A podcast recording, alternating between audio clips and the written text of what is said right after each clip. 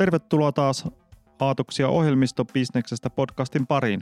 Tänään täällä on äänessä Markku Haukijärvi ja Risto Pitkänen ja meillä on aiheena ohjelmistokehityksen historia ja tulevaisuus sekä pohditaan sitä, että onko nykyisen kaltaisilla ohjelmistokehittäjillä enää töitä tulevaisuudessa.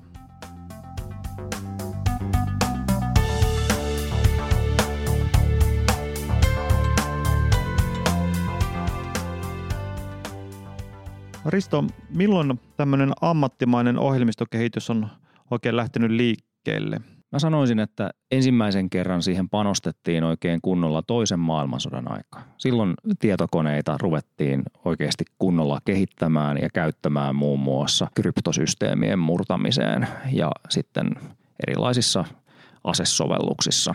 Mutta oliko tämä siihen aikaan vielä varsinaisesti ohjelmistokehitystä vai oliko se enemmän niin kuin tietokoneinsinöörihommaa? Kyllä se oli. Eli siihen panostettiin paljon, mutta sitten välineet oli vielä alkeellisia. Ja ei esimerkiksi ollut mitään varsinaisia ohjelmointikieliä siinä mielessä, että niitä ihan ensimmäisiä vehkeitä ohjelmointiin suoraan kääntelemällä kytkimiä. Kirjoitettiin se raaka konekielinen ohjelma sillä tavalla. Ja jokaisen niin kuin niiden tietokoneiden kanssa tekemisissä olevan insinöörin tai oikeastaan tiedemiehen tarvittiin ymmärtää myös sitä laitteistosta hyvin paljon käyttääkseen niitä. Ja nehän meni koko ajan rikki. Ne oli putkiteknologialla tehtyjä ja ne putket paukahteli niistä ja kaikkea muuta sellaista, että tarvittiin niin kuin ymmärtää sitä, että jos vaikka laskun tulos on väärä, niin se voi johtua myös siitä, että siellä koneessa on vikaa. Eli tämä oli enempäkin silloin matemaatikon ja sähkö- tai elektroniikka-insinöörin hommaa. No näin voisi sanoa.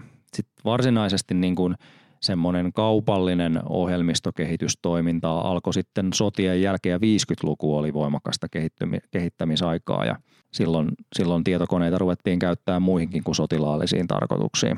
Ja silloin myös huomattiin se, että kun konekielellä kehitetään ohjelmistoja, niin se on kognitiivisesti kuormittavaa, hidasta, virhealtista, vaativaa työtä. Ja sitten rupesikin elämään semmoinen haave, että se voitaisiin tehdä jotenkin jo kätevämmin. Toki jo toisen maailmansodan aikana oli teoriatasolla kehitelty korkean tason ohjelmointikieliä.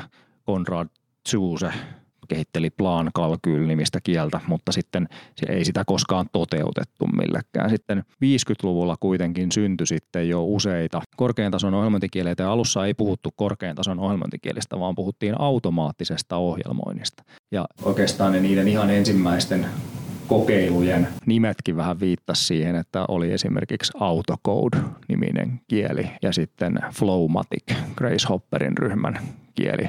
Nämä ei kuitenkaan saavuttanut mitään erityistä suosiota, niitä ei kovin laajasti käytetty, mutta sitten viisikymmentäluvulla kehitettiin ja sitten muun muassa semmoinen kieli kuin Fortran, joka on edelleen laajasti käytössä tieteellisen laskennan kielenä. Kaikki tehokkaimmat tieteellisen laskennan kirjastot on tehty Fortranille. Mutta tämä termi ohjelmointi oli kuitenkin ilmeisesti käytössä, eli se tippikytkimien vääntely oli silloin ohjelmointia nimeltään. Ja automaattista ohjelmointia oli sitten se, että tämä kytkimien vääntelyn sijasta kirjoitettiin oikeasti jotakin kieltä, joka muistuttaa tai on nykyisen ohjelmointikielen kaltainen. Juuri näin. Toki sitten siinä automaattisessakin ohjelmoissa saattoi olla sitten vielä semmoisia väliaskelia, mitä ei nykyään tehdä, niin kuin muun muassa se, että sitten kun se ohjelma oli kirjoitettu, niin se lyötiin reikäkorteille ja sitten niillä reikäkorteilla se luettiin sisään koneeseen. Sitten vielä näitä muita tunnettuja viisikymmentäluvulla kehitettyjä ohjelmointikieliä oli myös COBOL, joka oli semmoinen kieli, jota, jota sitten lähdettiin kehittämään siksi, että, että myös muut kuin tietokoneinsinöörit, ohjelmistoinsinöörit vois, vois kehittää ohjelmia kaupallis-hallinnollisiin tarkoituksiin. COBOLia ajateltiin, että vähän niin kuin englanniksi kirjoittaisit ohjelmia ja, ja sitten jotkut taloushallintoihmiset, ekonomit voisi itse kirjoitella niitä. No se ei ehkä ihan täysin silleen mennyt niin, että kyllä siinä sitten aikamoista asiantuntemusta niidenkin kirjoittamisessa tarvittiin, mutta COBOLkin on edelleen käytössä. Ei ehkä niinkään niin, että nykyään kukaan mitään uusia ohjelmistoja kirjoittaisi COBOLilla, mutta pankki- ja vakuutusjärjestelmissä esimerkiksi on hirveitä määriä COBOL-koodia edelleen ajossa. Ja COBOLhan muistetaan muun muassa vuoden kaksituhatta kriisin Y kaksi K-bugin tärkeänä taustatekijänä, koska siinä oli tiettyjä ominaisuuksia, jotka houkutteli ilmaisemaan vuosilukuja riittämättömällä tavalla. viisikymmentäluvulla kehitettiin vielä semmoinenkin ohjelmointikieli kuin LISP, sen perilliset on edelleen tosi hyvissä voimissa. Esimerkiksi Clojure, Clojure-niminen nykyään suosittu web-järjestelmien ohjelmointikieli on L I S P-pohjainen. Ei enää käytössä, mutta silti erittäin suuren vaikutuksen ohjelmistokielten kehitykseen tehnyt oli Algol, Algol kuusikymmentä, koska oikeastaan nykyajan suosituimmista ohjelmointikielistä lähes kaikkien kielioppi on Algolin perua. Sellaiset kielet kuin vaikka C, C plus plus, C Sharp, Java on tätä Algol-sukuhaaraa. Eli aloittiin kehittää ohjelmointikieliä ja samalla varmasti myös kääntäjiä. Eli käännettiin niitä ohjelmointikieliä koneen ymmärtämään muotoon. Eli nämä apuvälineet tuli sitten ohjelmistokehittäjien avuksi, mutta mitä muuta tapahtui? Miten muuten tämä ohjelmistokehittäjien työ silloin muuttui? Joo, tämä puhe tähän mennessä on ollut aika tällaista kielikeskeistä, mutta sitten aika pian sit kuusikymmentäluvulla, kun ruvettiin tekemään ensimmäisiä oikein tosi isoja ohjelmistoprojekteja, vaikkapa I B M kolmesataakuusikymmentä, mainframe-tietokoneen käyttöjärjestelmä ohjelmistoprojektissa, kun tehtiin sitä käyttöjärjestelmää, niin oli puheiden mukaan tuhat henkilöä siinä projektissa mukana. Huomattiin, että tällaisten isojen ohjelmistojen kehittäminen on tosi vaativaa puuhaa ja että ei, ei riitä, että on kieli ja sillä sitten vaan kirjoitetaan, vaan siinä on paljon myös muita aspekteja, että miten esimerkiksi hallitaan sitä tosi kompleksista kokonaisuutta. Ja alkoi syntyä sitten tämmöinen oikea ammatti kuin ohjelmistosuunnittelu tai software engineering oli se englanninkielinen termi. Ja se ehkä sitten oikeasti lanseerattiin ensimmäisen kerran vuonna tuhatyhdeksänsataakuusikymmentäkahdeksan, kun NATO järjesti tämmöisen konferenssin, kansainvälisen konferenssin, Software Engineering-otsikolla. Ja tässä samassa konferenssissa alettiin myös puhua käsittääkseni ensimmäisen kerran ohjelmistokriisistä, jolla tarkoitettiin juuri sitä, että kun koko ajan ohjelmistoilla halutaan ratkaista monimutkaisempia ja monimutkaisempia ongelmia, tehdä isompia ja isompia ohjelmistoja. Ja toisaalta sitten välineet ja keinot hallita sitä kasvavaa monimutkaisuutta, niin ne ei kehittynyt samaa tahtia. Huomattiin, että projektit myöhästyy, ylittää budjetin ja tulee kalliita tai jopa vaarallisia virheitä. Eli tässä vaiheessa, kun ohjelmistoprojektit kasvoi, niin varmasti tuli tarve kehittää ohjelmistokehityksen menetelmiä ja prosesseja. Juuri näin. Siitä alettiin tehdä ihan esimerkiksi tieteellistä tutkimustakin ja julkaistiin tieteellisiä artikkeleita ja yritettiin kehittää menetelmiä, joilla alun perin usein oli tällaista niin kuin vesiputousmalliajattelua, että määritellään, suunnitellaan, toteutetaan ja sitten on eri tasoisia testauksia siinä, siinä sitten perässä. Tätä ajateltiin, että vähän niin kuin rakennetaan siltaa, niin se menee niin kuin sieltä suunnitelmista toteutukseen. Eli tämä oli uusinta uutta silloin tämä vesiputousmalli ja sitä ennen oli tehty vain ad hoc menetelmillä. Näin se taisi olla. En tosin voi väittää, että olisin ollut itse paikalla silloin. Siitä se lähti ammattimaistumaan ja tietysti myös ohjelmistokehittäjien määrä koko ajan kasvoi, kun ohjelmistoilla ratkaistavia asioita tuli enemmän ja enemmän ja tietokoneet yleistyi ja halpeni. Ja sitten kahdeksankymmentäluvun tulta, kahdeksankymmentäluvulle tultaessa esimerkiksi ihan yritysten tavallisilla työntekijöillä alkoi jokaisella olemaan jo tietokoneita pöydillään. Tuli niin sanotut henkilökohtaiset tietokoneet ja niihin kehitettiin sitten kaikkia tekstinkäsittelyjä, taulukkolaskentaohjelmistoja ja ties mitä muuta. Niin kehitystyötä tehtiin silloin seitsemänkymmentäluvulla ja kahdeksankymmentäluvulla ja varmaan pitkälti yhdeksänkymmentäluvullakin näillä tällä vesiputousmallilla. Ja sitten jossain vaiheessa huomattiin, että tämä vesiputousmalli vähän hitaanlaisesti reagoi näihin asiakkaan vaatimuksiin ja erityisesti muuttuviin vaatimuksiin. Ja ruvettiin käyttämään erilaisia ketteriä menetelmiä. Tuli Agilea ja Xtreme-programmia, parityöskentelyä ynnä muuta. Ää, mitä muuta on sitten tapahtunut tässä ohjelmissa sieltä seitsemänkymmentä-kahdeksankymmentäluvulta tänne nykypäivään? Tietysti on koko ajan tullut uusia välineitä, tekniikoita ja menetelmiä. Hyvin aikaisessa vaiheessa tosin on jo tunnustettu, että mikään tämmöinen yksittäinen menetelmä tai väline tuskin tulee ratnottua ohjelmistokriisiä, vaan se on sitten semmoista evolutiivista kehitystä. Sieltä voidaan mainita niin kuin muun muassa integroidut kehitysympäristöt eli I D E T, jotka niin kuin varmaan kahdeksankymmentäluvulta alkaen on ollut jollain tavalla käytössä ja oli jo ohjelmointi silloin joskus kahdeksankymmentä-yhdeksänkymmentäluvun taitteessa, niin sitä kovasti, kovasti alettiin luukuttaa ja pidettiin niin kuin semmoisena merkittävänä edistysaskeleena, jolla data ja toiminnallisuus sitten niin kuin kulkivat käsi kädessä.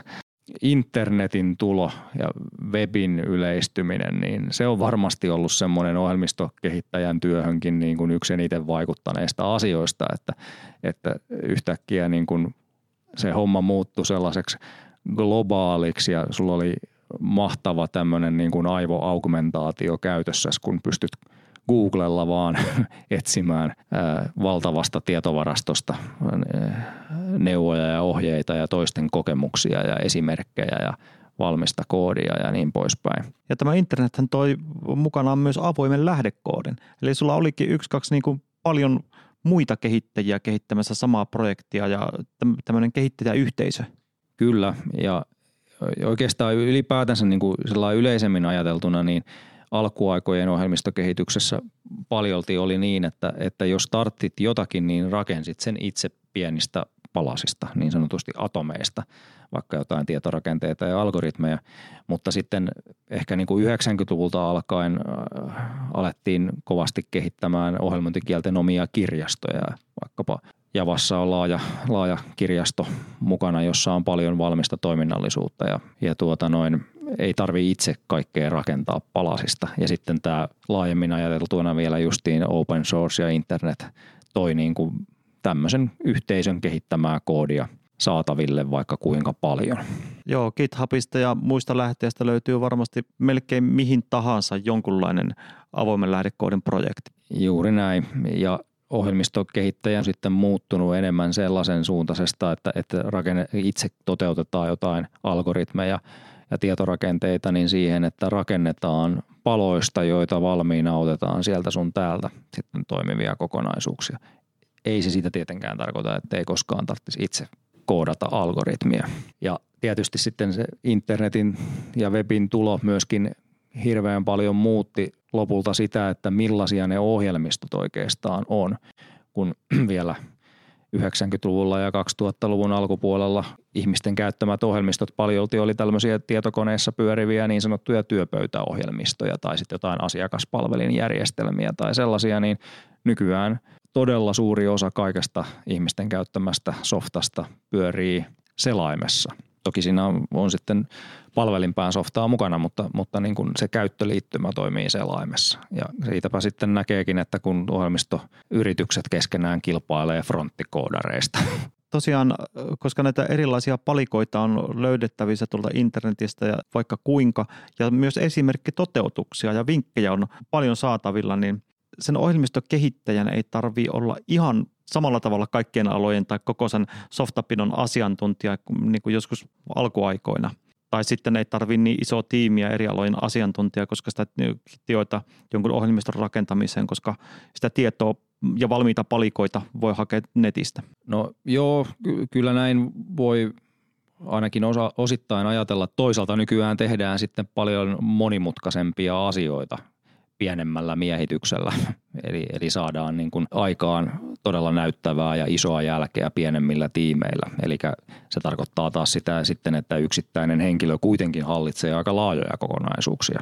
Joo, mutta sun ei tarvitse esimerkiksi jotain T C P I P -pinoa itse koodata, vaan tämmöinen protokolla Joo. löytyy valmiina, sen kun vaan pistät oma ohjelmistoon mukaan. Totta kai, eli se niin kuin on siirtynyt siihen, että miten sitten näistä valmiista palikoista rakennetaan lisäämällä sinne se sitten se oma ainutkertainen koodi, niin toimivia kokonaisuuksia. Joo, eli tota, ohjelmistokehittäjä yhä enemmän ää, rakentaa sitä business-logiikkaa, ei niinkään semmoisia jotain komponentteja, koska niitä löytyy valmiina, ainakin tämmöisiin yleisimpiin operaatioihin. Joo, ja se onkin ehkä semmoinen yksi merkittävä kehityskulku ohjelmistokehittäjän työssä, että jos joskus ajateltiin, että ohjelmistokehittäjät on, on sellaisia niin kuin ä, pimeässä huoneessa yksinäistä työtä tekeviä tyyppejä, jotka toteuttaa jotain esoteerisia algoritmeja, niin nykyään ohjelmistokehittäjän kyllä oikeasti täytyy olla sosiaalinen ja ihmisten kanssa työskentelemään kykenevä henkilö, koska suuri osa siitä on sitä, että miten selvitetään ne vaatimukset asiakkaalta ja muilta sidosryhmiltä ja miten saadaan kaikki muut toimimaan yhdessä niin, että, että yhdessä saadaan sitten aikaan toimiva ohjelmisto. Kyllä. Ohjelmistokehityksen tuottavuus on kasvanut aika huimasti. Jos tosiaan valmista palikoista ja pilvipalveluiden avulla pystyt hyvin nopeasti pystyttämään jonkun ohjelmiston. Ja tämä tavallaan sen abstraktiotaso siis kasvaa myös aika paljon, että sun ei tarvitse tosiaankaan koodata mitään matalan tason juttuja lähellekään niin paljon kuin aikaisemmin, vaan voit keskittyä siihen varsinaiseen ydinongelmaan, businesslogiikkaan. Joo, ja mun mielestäni tämä ei ole mitenkään eri asia kuin se ihan alkuaikojen kehitys siitä, että käänneltiin dippikytkimiä siihen, että, että niin kuin reitettiin reikäkortille korkean tason ohjelmointikielellä kirjoitettu ohjelma, joka sitten automaattisesti käännettiin konekieliseksi ja sitten siitä edelleen siihen, että saitkin päätteellä kirjoittaa sen ohjelmasi ja siitä siihen, että tuli Fortran, jossa oli valmiita numeerisia kirjastoja, että ette joutunut itse niitä kaikkia algoritmeja kirjoittaa. Tämä on jatkumo. Ja nykypäivänä vaan sitten ollaan vielä paljon pidemmällä, että on huimia niin kuin vaikka käyttöliittymäkirjastoja ja muita, joilla voi tehdä todella näyttävää jälkeä ihan niin kuin sekunneissa. Mutta tässä on jonkinlainen ristiriita ilmeisesti siinä mielessä, että ohjelmistokehityksen tuottavuus on ihan hirveästi kasvanut, aivan eksponentiaalisesti, mutta ohjelmistokehittäjiä tarvitaan koko ajan vaan enemmän ja enemmän. Ohjelmistokehittäjiä on enemmän ja työvoiman tarve on edelleenkin kova. Kyllä se johtuu siitä, että ihan suurempi osa maailman taloudesta pyörii ohjelmistojen ympärillä. Melkein kaikki nykyään palvelut ja tuotteet ja muut niin vaatii ihan hirvittävän määrän ohjelmistoja. Siinä liikkuu paljon rahaa ja maailmassa on tällä hetkellä kymmeniä miljoonia ohjelmistokehittäjiä. Sen määrän ennustetaan edelleen kasvavan. Mutta mitä sitten, jos tämä tuottavuus kasvaa edelleen? Kohta pystytään tekemään sillä, että kirjoitat jonkun määrittelyn ja sen perusteella automaattisesti generoidaan jonkunlainen toimiva ohjelmisto. Meneekö tämä tähän? No se meni siihen jo silloin, kun tuli vaikkapa Fortran. Kirjoitit määrittelyn korkean tason ohjelmointikielellä ja sitten sait toimivan konekieliohjelman kääntäjästä. Nyt sitten kyllä, toki se abstraktiotaso on edelleen kasvanut, että, että niin kuin voisi sanoa, että jos katsotaan vaikka jotain nykyaikaista funktionaalista ohjelmointikieltä, vaikkapa Haskellia, niin että verrattuna siihen Fortran-ohjelmaan, niin siinä ollaan jo sillä määrittelyn tasolla. Se on niin paljon ilmaisuvoimaisempi ja korkeamman tason kieli. Pystyt lyhyemmällä ohjelmalla elegantimmin, ymmärrettävämmin sanomaan paljon paljon enemmän. Mutta mitenkäs nämä erilaiset tekoälyratkaisut yleistyy ja se kehittyy aivan huimaa vauhtia, niin meneekö tämä kohta siihen, että sä pystyt sanelemaan jollekin tekoälylle, että minä haluaisin tällaisen ohjelmiston, jossa pystyn kirjautumaan ja jakamaan vaikka valokuvia? Ja se kohta ehdottaa sulle, että olisiko tämä hyvän näköinen ja miltä tämä näyttää ja, ja sitten voit heti testailla ja katsoa, että onko tämä hyvä. Että sillä on joku tekoälyratkaisu tai joku hyvin kehittynyt ohjelmisto, joka tekee tämän sun puolesta. En usko, että ihan heti menee tähän, että, että jos nykyään on niin, että tekoälyllä pystytään ratkaisemaan sen tyyppisiä ongelmia, mitä ihminen ratkaisee intuitiivisesti jossain niin kuin alle sekunnissa, niin kuin tekoäly pystyy tunnistamaan vaikkapa ihmisten kasvoja tai liikennemerkkejä tai, tai tuota noin, tekoäly pystyy jopa tuottamaan kuvia ihmisten kasvoista, kuvitteellisista ihmisistä ja sen sellaista. Mutta, mutta sitten tuota noin, se, että just jotain tällaisia monimutkaisempia asioita, niin kuin tekoäly ihan vaan jonkun sanallisen kuvauksen perusteella tuottaisi ja generoisi, niin kyllä sekin voi joskus tapahtua, mutta veikkaan, että ei ihan heti. Kyllähän se viimeistään sitten tapahtuu, jos edetään tähän niin sanottuun teknologiseen singulariteettiin, jossa yhtäkkiä niin kuin maailma muuttuu niin, että tekoälyt on paljon ihmistä etevämpiä, kyvykkäämpiä, luovempia ja kauniimpia ja muutenkin joka suhteessa parempia. Niin, mutta sitten, että tapahtuuko se ja koska se tapahtuu, niin kyllä tässä nyt ainakin lähivuosikymmenet varmaan joutuu ohjelmistokehittäjät vielä niin kuin ihan näppäimistöä tai jotain muuta syöttövälinettä hakkaamaan. Mutta jos ajatellaan sitä ohjelmistokehittäjän ammattia tulevaisuudessa, niin, niin tota, tai menneisyydessä, niin onko tällä nähtävissä jotain sellaisia työtehtäviä, mitkä on nyt on hävinnyt tässä ohjelmistokehittäjän työssä viime vuosikymmenten aikana? No kyllähän sieltä ainakin ne semmoiset operaattorit, jotka niitä reikäkortteja lävisti ja syötti koneisiin, niin on hävinnyt. Ja paljon kaikkea operointia, huoltohenkilöstöä, sellaista on, on niin kuin, ainakin on kadonnut näkymättömiin nykyään, kun on pilvipalvelut ja muut ja DevOpsia, ohjelmistokehittäjät ikään kuin itse samalla myös operoivat paljolti niitä ää, tuotannossa olevia ohjelmistojärjestelmiään. Ja koko ajanhan se ala muuttuu ja erityisesti just tuommoista operointia ja ylläpitoa ja sellaista, niin varmasti pystytään koneellisesti tekemään jatkossa entistäkin enemmän. Mitäs muuta? Onko näköpiirissä sellaisia tehtäviä, mitkä tässä olisi niin kuin häviämässä tai ainakin merkittävästi pienenemässä? Mä uskoisin, että, että niin kuin esimerkiksi testausautomaatio tulee kehittymään sellaiseen suuntaan, että, että niin kuin automaattisesti pystytään, pystytään niin kuin luomaan testejä niin, kuin niin että sitä, ei, sitä automaattitestiä tarvitse niin paljon edes speksata ja kirjoittaa jonkun testausasiantuntijan tai ohjelmistosuunnittelijan. Usein ajatellaan niin, että, että vaikka ajatellaan, että robotisaatio on sellaista, että tulee ihmisen näköisiä robotteja tai semmoisia vähän niin kuin karrikoidun laatikkomaisen ihmisen näköisiä robotteja, jotka rupeaa vaikka tekemään kotitaloustyöt tai toimivaan auton kuljettajina tai sellaista. Ja, ja sitten oikeasti niin se robotisaatio on sillä lailla hienovaraisempaa, että sellaisia osatehtäviä vaikkapa automatisoidaan, että voisi niin kuin ajatella niin kuin tuossa aikaisemmin, kun keskusteltiin, niin Markku itse mainitsit, että vaikkapa automaattivaihteisto autossa on jonkinnäköinen esimerkki alkeellisesta robotisaatiosta, että ei tarvitse enää käsin vaihtaa, vaan robotti hoitaa, vaikka okei se olisikin joku planeettapyörästö, jota ei varsinaisesti voi robottina pitää. Tai jos ajatellaan vaikkapa, että niin kuin ei sinne kaupan kassalle tule sitä C kolme P O:n näköistä robottia, vaan siellä on ne automaattikassat, joita hoitaa niin kuin vaikka kuutta tai kahdeksaa itsepalvelukassaa, hoitaa sitten yksi kassahenkilö. Niin tällaisia pienempiä askelia otetaan ja samalla tavalla niin sen ohjelmistosuunnittelijan avuksi tulee pikkuhiljaa kaiken näköisiä korkeamman tason välineitä, jotka voi perustua sitten vaikka tekoälyyn, mutta muihinkin tekniikoihin. Joo, tota, minkälaisia asioita tämän tulevaisuuden ohjelmistokehittäjän pitää sitten osata, että pärjää tulevaisuudessa? Ilmeisesti juuri tämä, nämä vuorovaikutustaidot on ainakin yksi. Joo, kyllä mä sillä tavalla uskon, että, että semmoinen bulkkikoodaus kyllä vähenee, ainakin varsinkin Suomen kaltaisissa kalliin työvoiman maissa. Eli et voi niin kuin ajatella, että voit olla ohjelmistosuunnittelija, joka vaan speksin mukaan koodaa, että sulle annetaan speksi, joku muu on selvittänyt se, että mitä pitää tehdä ja mä tästä sitten vaan koodaan, vaan se enemmän menee sinne just sinne palvelumuotoilun, vaatimusten selvittämisen, määrittelyn, sitten kaikenlaisten monimutkaisten yhteistyökuvioiden ja eri osapuolten yhteen toimi, toimimaan saamisen niin kuin järjestämiseen tämä. Että et, et tavallaan on perinteisesti ajateltu, että on joku erillinen määrittelijä tai projektipäällikkö, niin mä uskon, että tulevaisuudessa ohjelmistosuunnittelija yhä enemmän sen tarvii osata myös tämmöisiä taitoja. No tälle lopuksi, Risto, mitä luulet, että tarvitaanko tulevaisuudessa ohjelmistokehittäjiä vieläkin enemmän vai tuleeko se määrä mahdollisesti vähenemään?